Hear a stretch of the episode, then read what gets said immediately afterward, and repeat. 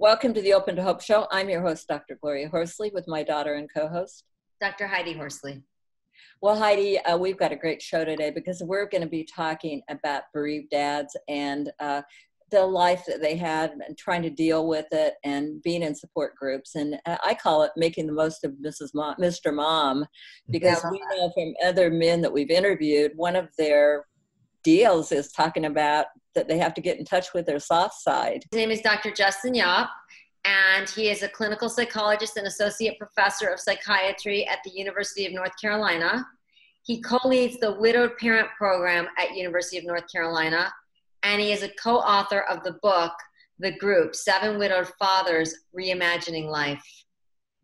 Welcome to the show, Justin. Hi, thanks so much for having me. It's uh, it's great to be on with you guys. It's great to be on with you. Oh, and I forgot to say, uh, one of our new sponsors of the show is Soaring Spirits Foundation, and uh, Michelle yeah. Hernandez's group. And so yeah. we are welcoming them, co-sponsoring uh, the show with us. They're a great group. They've been. Uh, I was uh, spoke at their conference, gosh, two or three years ago.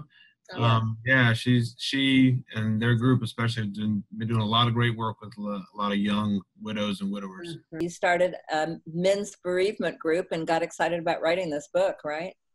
Yeah, it really uh, came about organically. I actually am a psychologist at a cancer hospital here at, at University of North Carolina, and it so happened that we had, gosh, about eight years ago now, it so happened that we had several young mothers uh, who all unfortunately passed around the same time, and uh, our team started thinking about their husbands who we had gotten to know a little bit um, while while working with their wives, and tried to refer them to a support group for widowed fathers that we naively thought would be easy to find, uh, and we pretty quickly learned that there's just not a whole lot out there specifically for widowed parents, um, especially widowed fathers, and so we uh, decided to start a support group then and there, and that was, like I said, eight years ago, and we've been kind of going strong ever since, and have uh, from that first group of men built um, a program now where we have a website where we do uh, conduct research, we're publishing papers, and as you mentioned, uh, my colleague Don Rosenstein and I wrote a book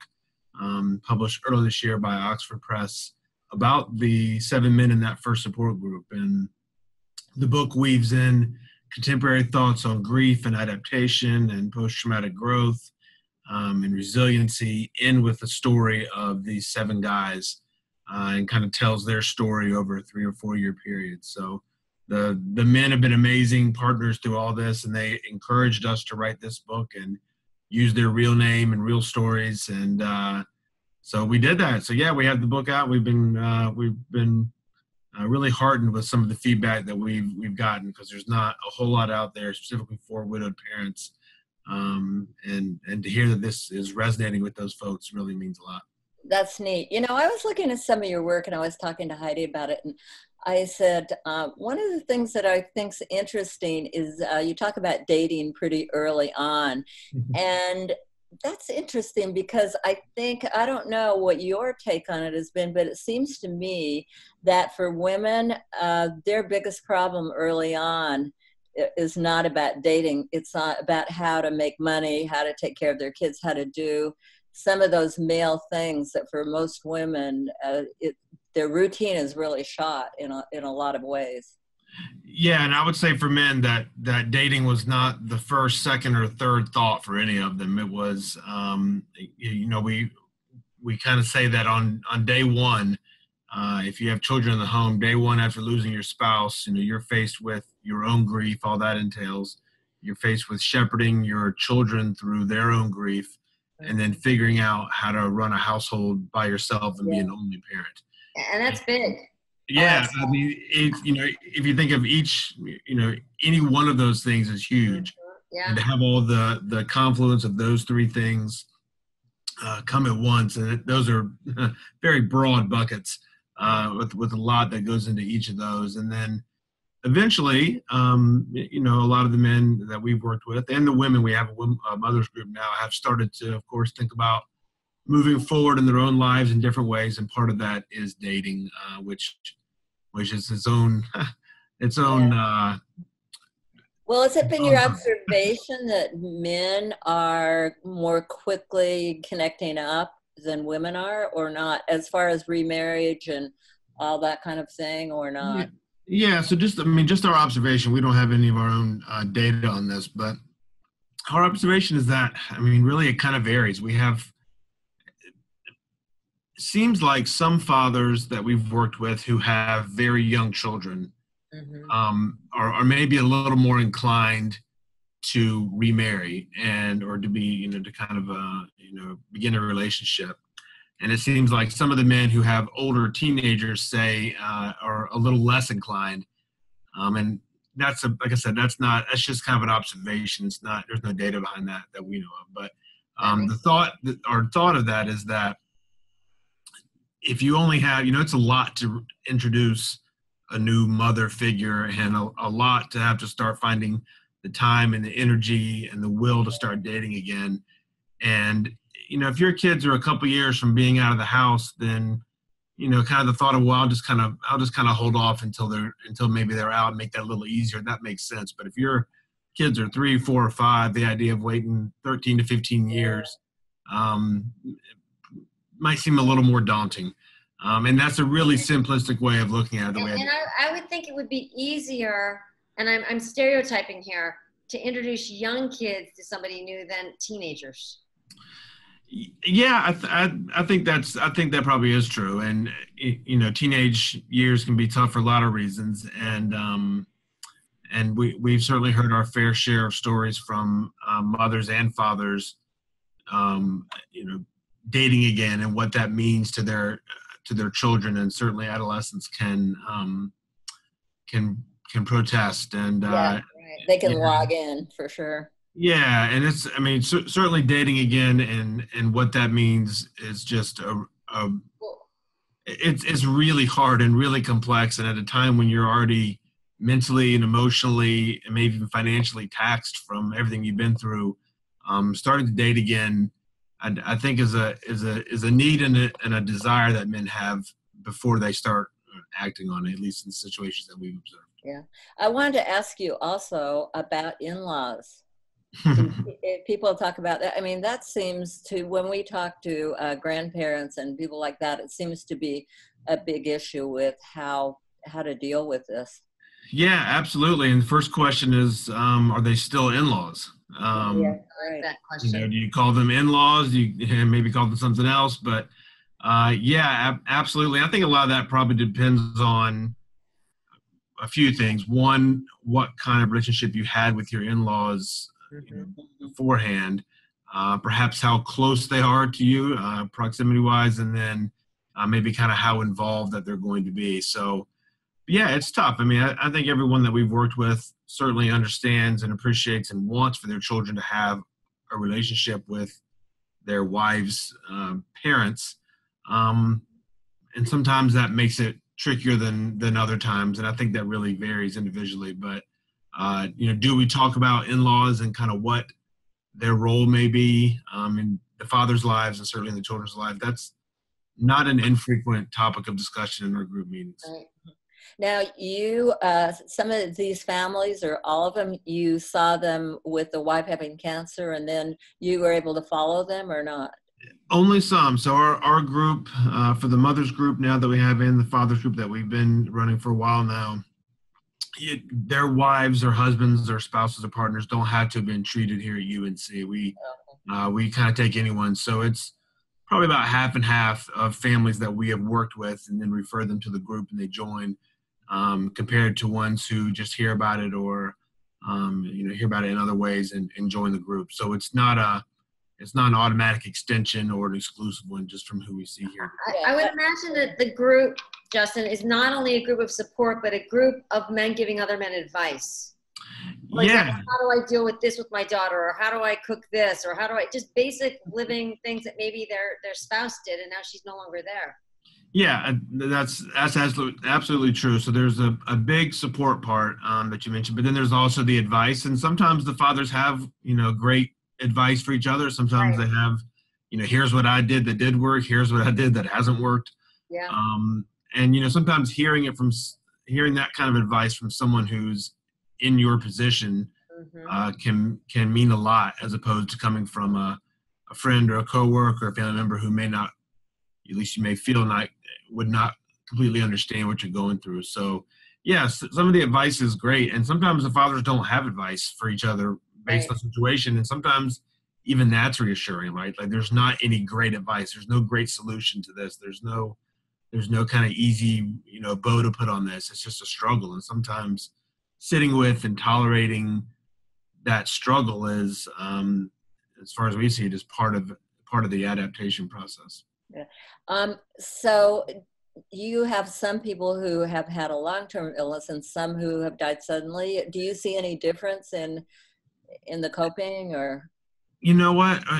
So in our experience, just with the support groups, what what, what we see is that there's there's probably some different. There's probably more of a difference in the early phases, whether or not you've been able to anticipate this death, or whether or not it's a sudden death.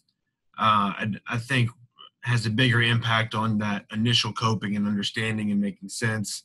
Um, but really, as time goes on, the challenges of being a widowed parent um, seem to be largely similar.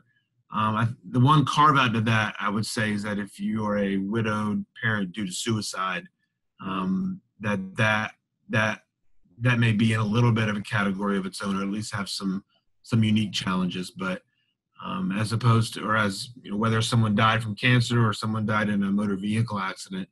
Um, our sense is that, as far as being a widowed parent, the the challenge, the differences between those two, uh, pretty much evens out the longer you get away from the the point of death. Mm-hmm. But that's also something that we're looking at with our uh, research studies. So we have on our website now we have a um, survey link where parents can, if they choose to, can fill out a survey. Um, and so far, we've had I think 460 people fill it out, and we're still collecting new, new oh, data. So that's actually a a question that we're looking to to shine more light on. What is the difference between being a woman that's a widow, a widow, and a, and a man? Is there, have you seen differences in what they're struggling with? That's a, a, a, great question. One again, I hope we can answer with some data, but I think um, we we don't have a great answer to that because we we don't my uh, Don and I we we lead the fathers group, but we have two of our colleagues who lead the mothers group, and so okay. we're just now starting to meet uh, to kind of discuss back and forth. What are you guys seeing compared to what we're seeing? Yeah. Um, and it seems, I think one kind of thing that we identified in our first meeting, which was just last week, was that for widowed fathers, there seems to be a lot of uh, a lot of people in society, a lot of neighbors, friends, family, kind of feel almost more sorry for them, and maybe uh, at least the fathers kind of see it as um, others questioning whether or not they can do the whole single parent thing.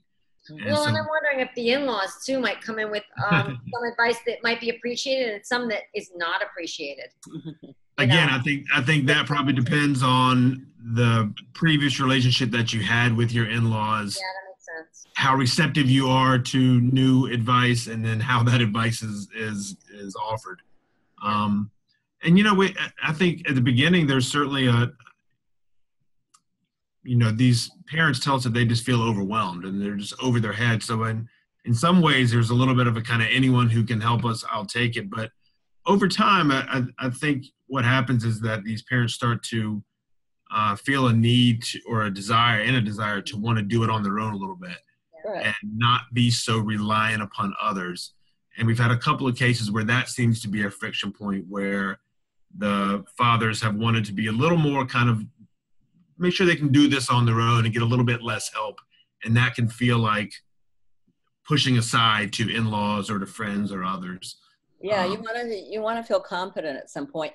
And I, this is a good segue because before we finish the show, I want to talk to you about post-traumatic growth. Yeah, yeah. So we, you know, we we have a whole chapter in the book about it, and um, it, it's not something. I mean, that's not. I mean, that's a, a construct that's been around for I think 25 years um, by Tedeschi and Calhoun, a couple of guys right. in North Carolina as well, in Charlotte, and we it's. Actually um, had, we actually had him on our show. Oh, did you? Yeah, yeah. He's yeah, yeah. They're I mean they're uh, certainly pioneers in this work, yeah. and that's not something that we hear a whole lot when men first join the group, yeah. but it's something that we hear more and more. And the the way that our group works now, the way that we do it is that we have kind of a rotating um, open door membership where new members can join. I mean, we have it we have it more structured than, than I'm making it sound like now, but it, it creates a kind of a veteran father new father dynamic. Mm. And so some of the new fathers can come in, and we've had a, a few situations where fa- new fathers have heard early on in their joining the group, heard from more veteran fathers instances of where they've grown, where they've grown closer to their children, or where they feel um, more involved as parents, or even more competent in parents as parents uh, over time. And that actually gives the new people hope, right? Like, because at the very right. beginning, it's it feels overwhelming, and the idea that you may grow or benefit, or that this may have any silver lining sounds yeah um, can sound tone deaf but when you hear it from someone who's been in your shoes right. it doesn't sound tone deaf it sounds encouraging and it sounds like a light that you can uh, hope to reach yourself one day I love that. Okay, so I want you to tell people if they want, well, I'll say what I would think, how to get into your study. Yeah, yeah. So and, it's, it's and where to um, get your book. So start out with your study. Yeah. So uh, the study is is we have a website. It's www.widowedparent.org. And the site serves two purposes. One is just a resource and a support for widowed parents anywhere. Uh, we have a series of videos featuring some people who've been in our group. We have a whole uh, kind of list of specific resources and links. Um, we did a 13, 14 minute video that parents may find interesting. So, in, a, in an internet that has anything you can imagine, it's the only thing, at least that we know of, that's specific for widowed parents. And on that site, there is a link if parents choose to. They don't have to, but if they want to, to fill out about a about a 20 minute survey uh, that's really going to help us learn more about the widowed parent experience, and then in turn, how to uh, provide services that are more tailored to widowed parents. And then uh, the the book is called, called the group Seven Widowed Fathers Reimagine Life, and it's actually it's not a book specifically for widowed parents per se. It's a book for anyone who's looking to uh, learn and, and, and cope with adversity, especially uh, grieving a loss. It's not a how to book, it's really more of a how they did book, talking about the seven men who were in the first support group. And then with that, with their stories, we weave in um, contemporary thoughts on things like post traumatic growth and resiliency to kind of bring to life those concepts through the um, through the story of these seven men who we've become big fans of. And all proceeds from the book go back to the program.